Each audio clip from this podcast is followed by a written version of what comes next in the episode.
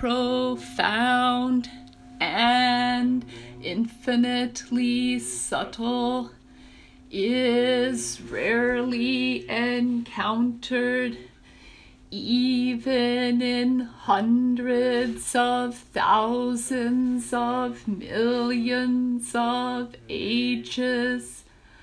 As we see it, hear it, receive and maintain it. May we completely realize the Tathagata's true meaning.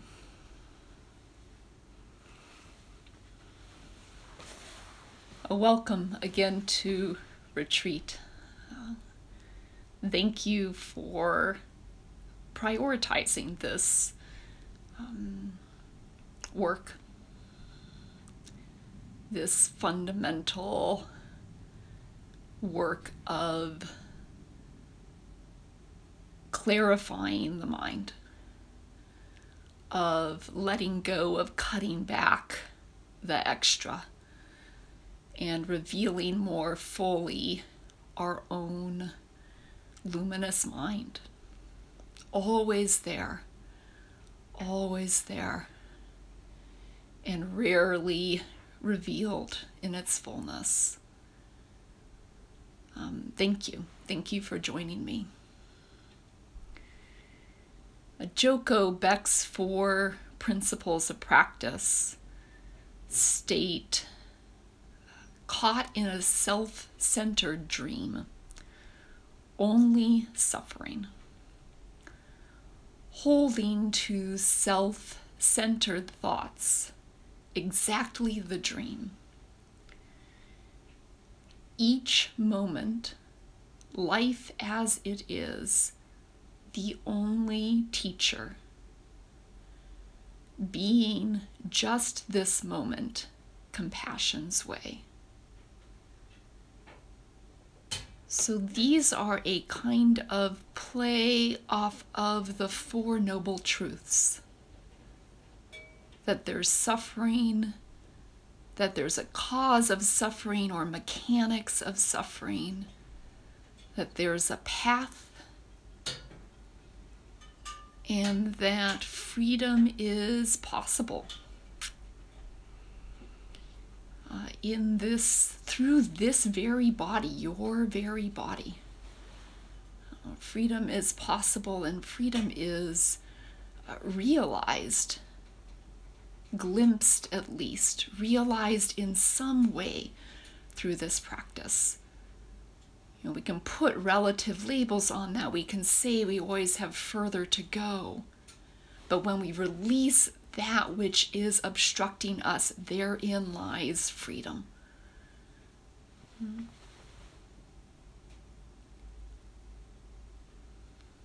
And freedom is delicious. Uh, relative freedom, complete freedom. It's all delicious.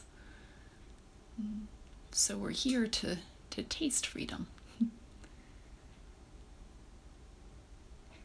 And also here to do this work with everyone. Also, here knowing that whatever clarification occurs will clarify everything. We'll clarify our response in daily life, our moment to moment interactions and affecting of, quote, other things and other people. We have such a tendency to split this one body, this one mind up. But remember Indra's net, each, each individual, each jewel reflecting all the others endlessly. Really, how can one jewel be separated from the whole of the net ever? Ever. There's this minute moment to moment uh, revealing and transforming and uh, expression happening. And we're not separate from any part of it at any time.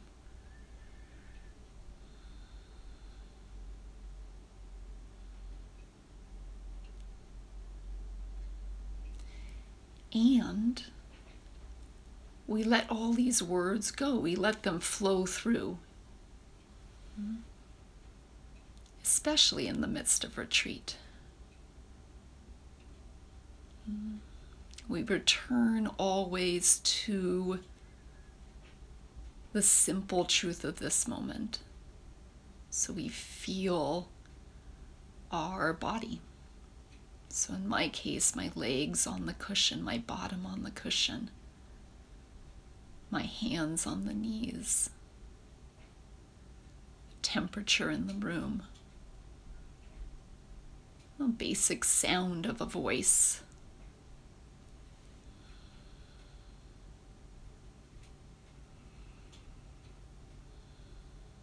So we settle in right now and in Zazen to this simple truth.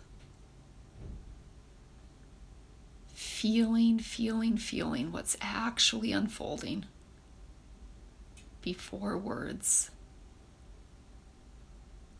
And then when the mind creates a self, we let that go again.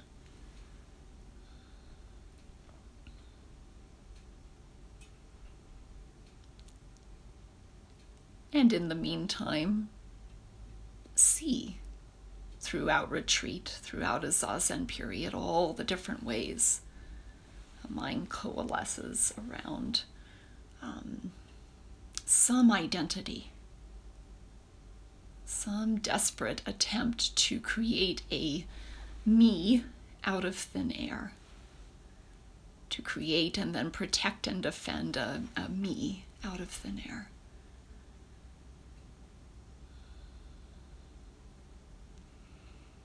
Caught in a self centered dream. Life is a dream in exactly this way, in exactly this way, and we see this more clearly through our zazen. Caught in this self centered dream, confusing the dream for the truth. Joko Beck says only suffering, only suffering all this worry and consideration for what? For what?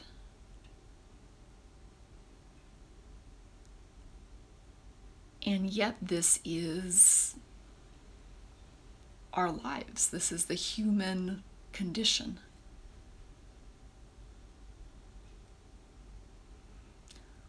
Holding to self centered thoughts exactly the dream.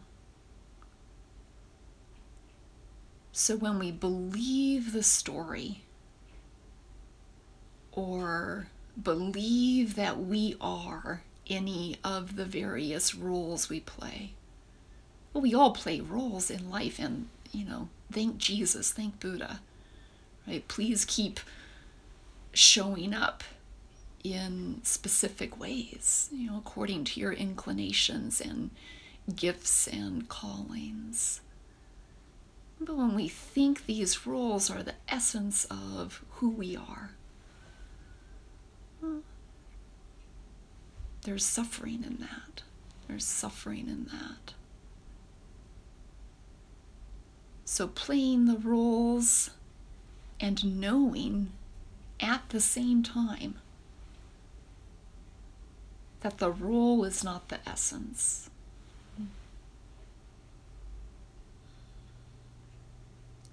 Holding to self centered thoughts, identifying, over identifying with this or that.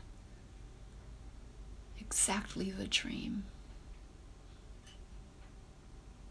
It's this great paradox in, in our human lives. You know, not right or wrong necessarily, but just who we are. That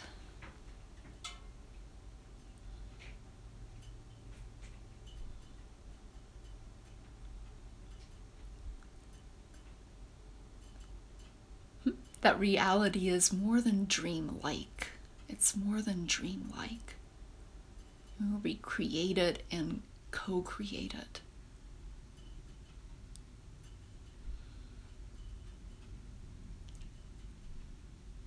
And put all of our energy into it, into it.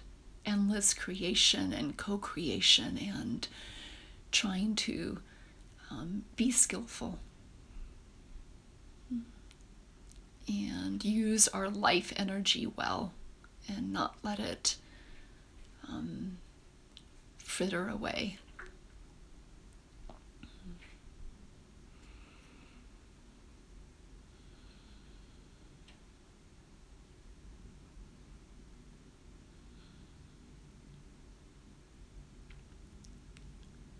Well, as we move forward, sometimes in relative freedom, um, otherwise doing our best to understand when our own mind is creating suffering. As we move forward in life, in a Zazen period, each moment as it presents itself, each moment, life as it is, is the teacher. Is the teacher, reveals itself and shows us where we are holding, what we need to work with, better than any human teacher could. All the information's right there. And yes, sometimes we employ uh, a human teacher or another kind of spiritual friend hmm, to do some reality checking, to say, hey, are you sure about that? Are you sure you're not um, off here, creating some justification in the mind for uh, a step that's not really in our or others' best interests, perhaps. So we do need spiritual friends on the path. And each moment, life as it is, is really where we do the engaging and where we do the noticing and where we do the work.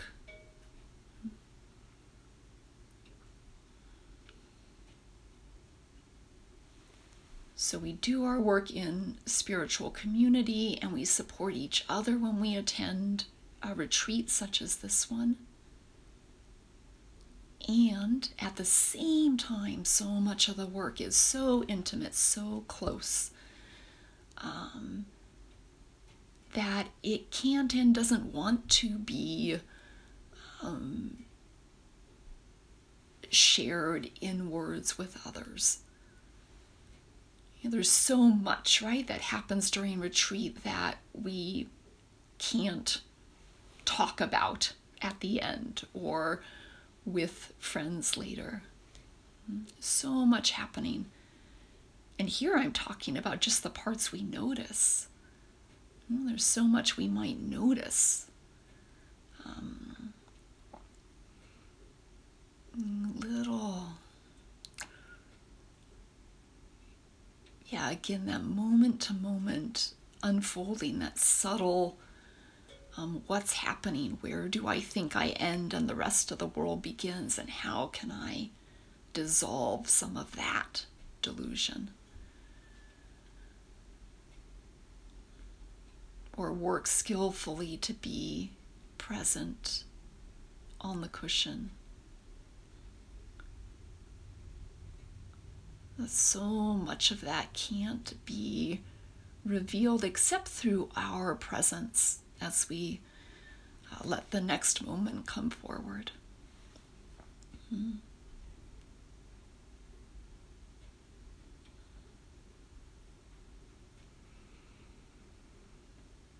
Each moment, life as it is, the only teacher.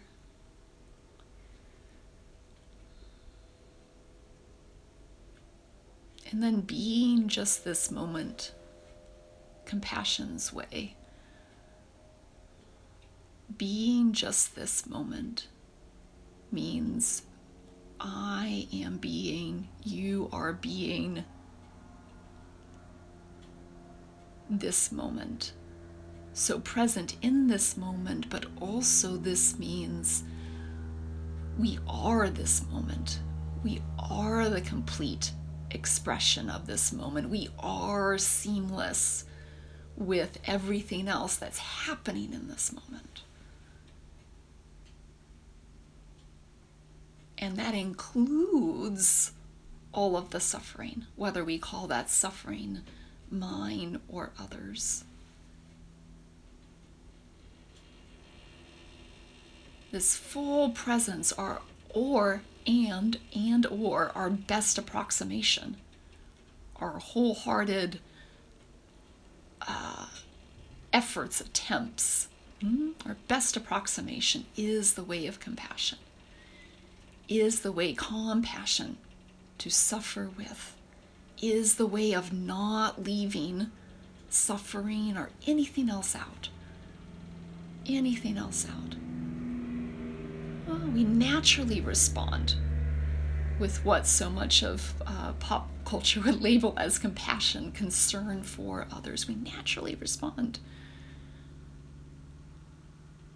When we see the other in front of us as part of our own body.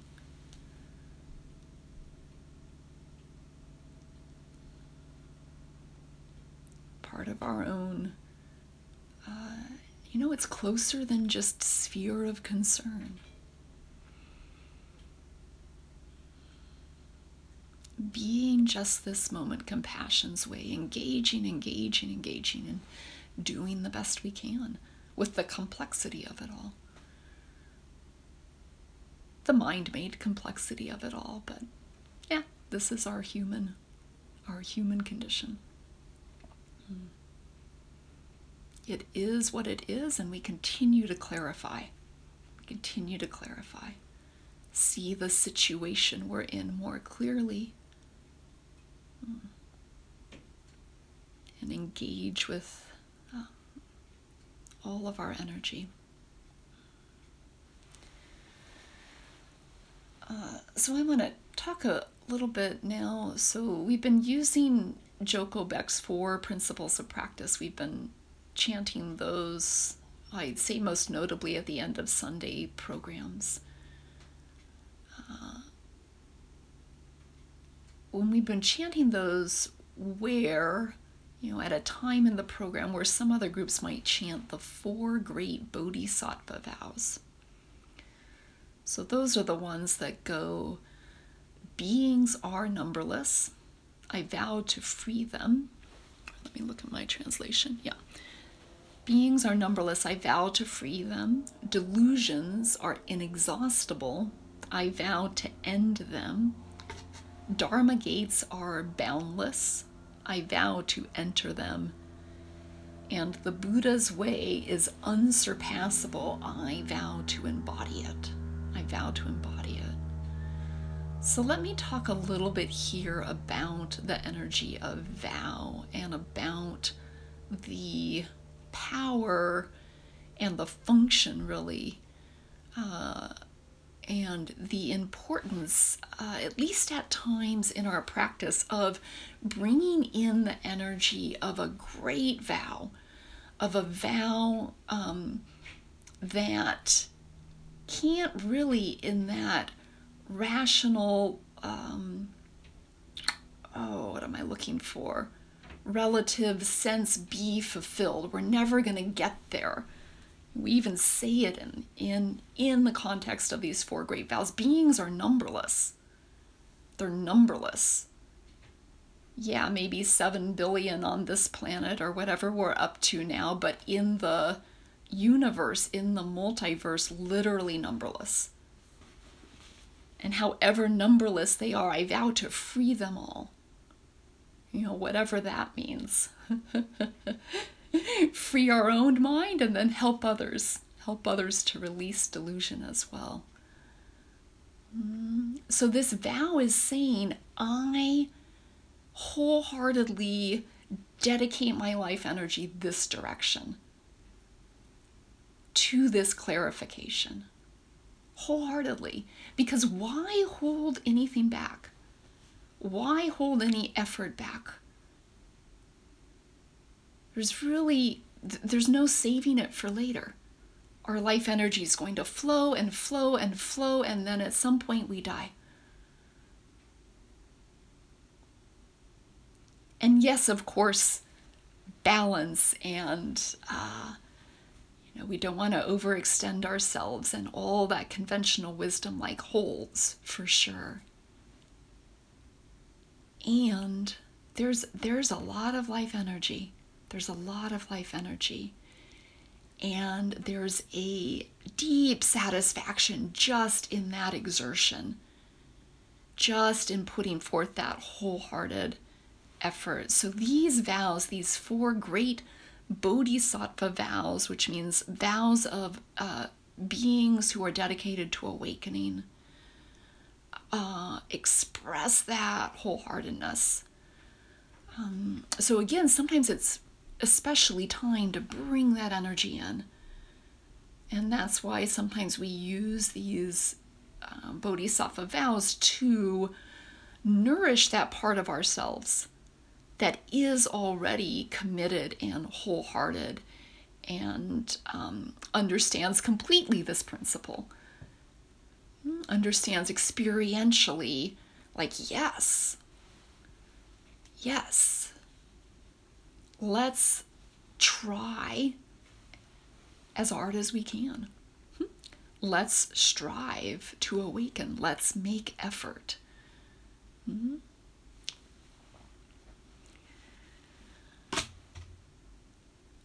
Um, so, similarly with the rest of these vows, delusions are inexhaustible. I vow to end them. Huh? Are we going to put an end to all delusions? No.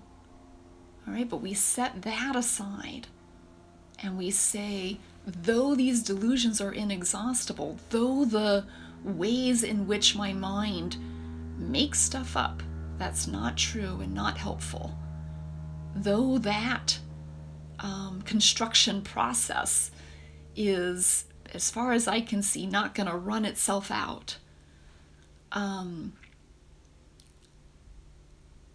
still, still, I have a vow to end to end delusion, to see through all all of these false constructs. So again, this speaks to that continual effort in a particular direction. So, to the extent that we have a North Star to aim for, it's not about the ever getting there, it's about having a, a clear direction for this great energy that's uh, inside us, that's, that is our life to um, go towards go towards for the benefit of, of all so that we're really using our life energy in the best way possible. You know, this is why this work is so satisfying. You know, this sense that um, rather than running away or distracting ourselves or procrastinating from what we know we really need to be doing, we're doing it. Because really, what else is there? What else is there? That is um, so fundamentally ours to do with this human life. Um, Dharma gates are boundless. I vow to enter them. You know, this also maps onto this each moment, life as it is, the only teacher. Each moment, um, especially to the extent I'm making an obstacle out of what's in front of me, each moment is a Dharma gate something to understand and work with and step through. And depending on the gate, depending on what's in front of us, we might bring forward different different tools to meet it. And sometimes there's this great this great vow energy that's uh, what we want to remind ourselves of that we're practicing with all beings and for all beings in this very moment. Um, Dharma gates are boundless. I vow to enter them.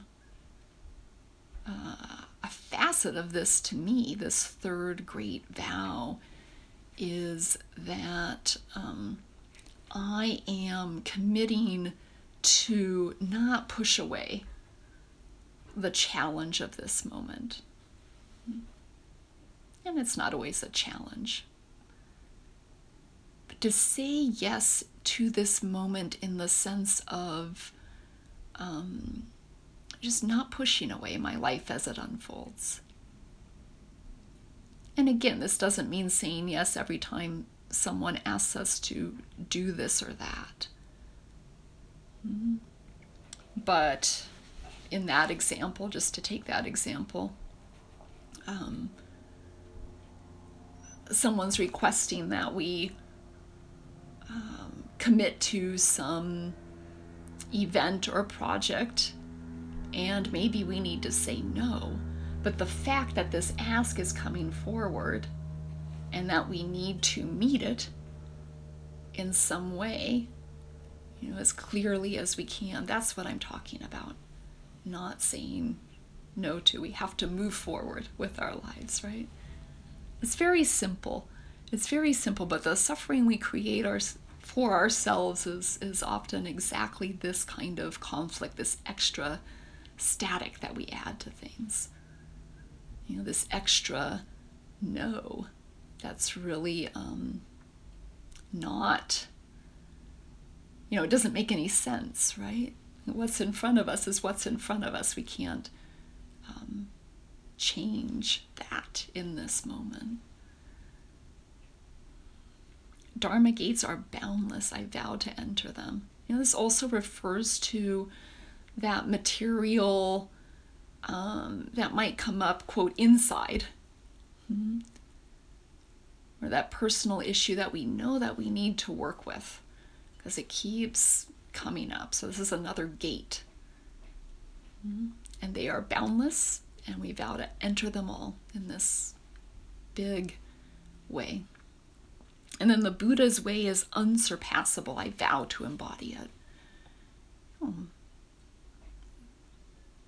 So to um, engage this way and even uh, have the vow of complete awakening, complete awakening, the Buddha's own awakening,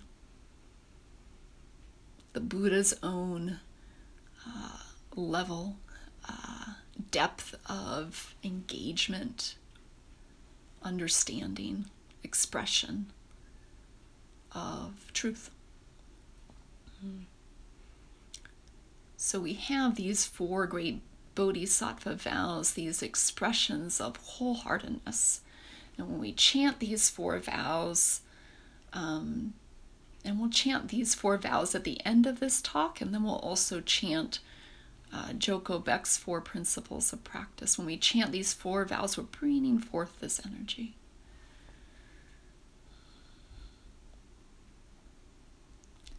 So sometimes it it really is helpful and it really is time to bring forth this kind of striving energy. And I'll also offer that sometimes it's time, sometimes in striving, um, I will say, especially in, um, oh, North American popular culture. Um, this this striving can get in our way. Mm-hmm. Can be extra creating a self and carrying it forward. So sometimes it's time and we just look inside and we have to kind of try this or that and uh, turn up the dial of striving energy and turn it down um, for ourselves to know when we're to know experientially when we're pushing too hard or really not pushing hard enough in practice. So we have to fall off both sides to really know experientially. And we have to fall off again and again. And just to be clear, by, by falling off here, I mean we have to strive too hard and feel what that feels like and notice it. And we have to um, strive like not hard enough, right? And feel what that feels like and notice it and notice, oh, I need to turn up the effort a little bit here. And as we do that over time, it really, we do become more skillful at energy management. Energy management. hmm And by the way, that skill translates. You know, we manage our own, quote, internal worlds, and as our awareness, our understanding of who we are gets bigger, and we manage that too. Sometimes we bring forth this or that energy in response to another. You know? We say no. We say it harshly, you know, when the when the uh, moment calls for it. We get soft and kind, you know, with ourselves, with others. And I think um, Joko Beck's four principles, for me at least, point more to that letting go side. Mm. And I do always want us to keep returning to the Zazen that is just so simple, that is just literally just sitting, just sitting. We're just sitting. You can't miss, there's no effort required. We're just sitting here. We're just sitting here. We're not making it into anything else. No striving. Pay attention, yes. That attention is not separate from just sitting, right? That attention is what makes it just sitting. Because we're not sitting and then simultaneously, you know, doing something else planning the menu for next Tuesday or whatever. Just sitting. There's really no striving in that. Hmm. So please don't get confused by all all of these words. Like really let this talk go. Um, return to the body, return to the simplicity of um, your zazen or whatever activity you're doing during retreat, the physicality especially. Um, you know, watch the hands as they prepare lunch and wash dishes, and watch the feet as they walk to the restroom. just sinking into this moment, letting go of words. Um,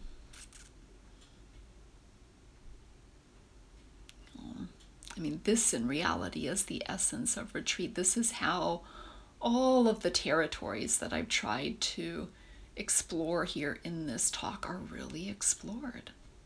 Are really explored. We forget about the ideas and the right and wrong and just do the practice. And just do the practice.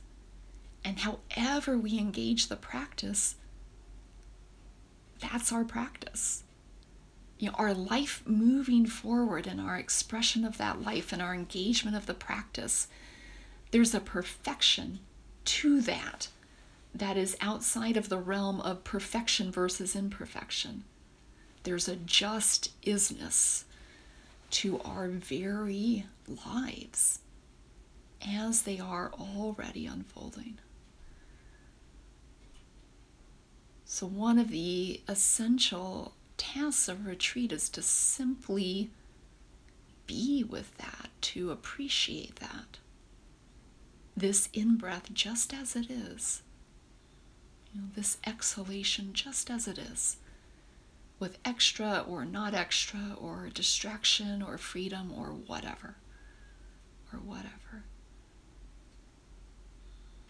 And in those uh, fortunate moments, uh, letting go of striving letting go of striving, enjoying uh, the fruits, enjoying the fruits, letting go of um, deserved or undeserved, enjoying the gift of this body and this life.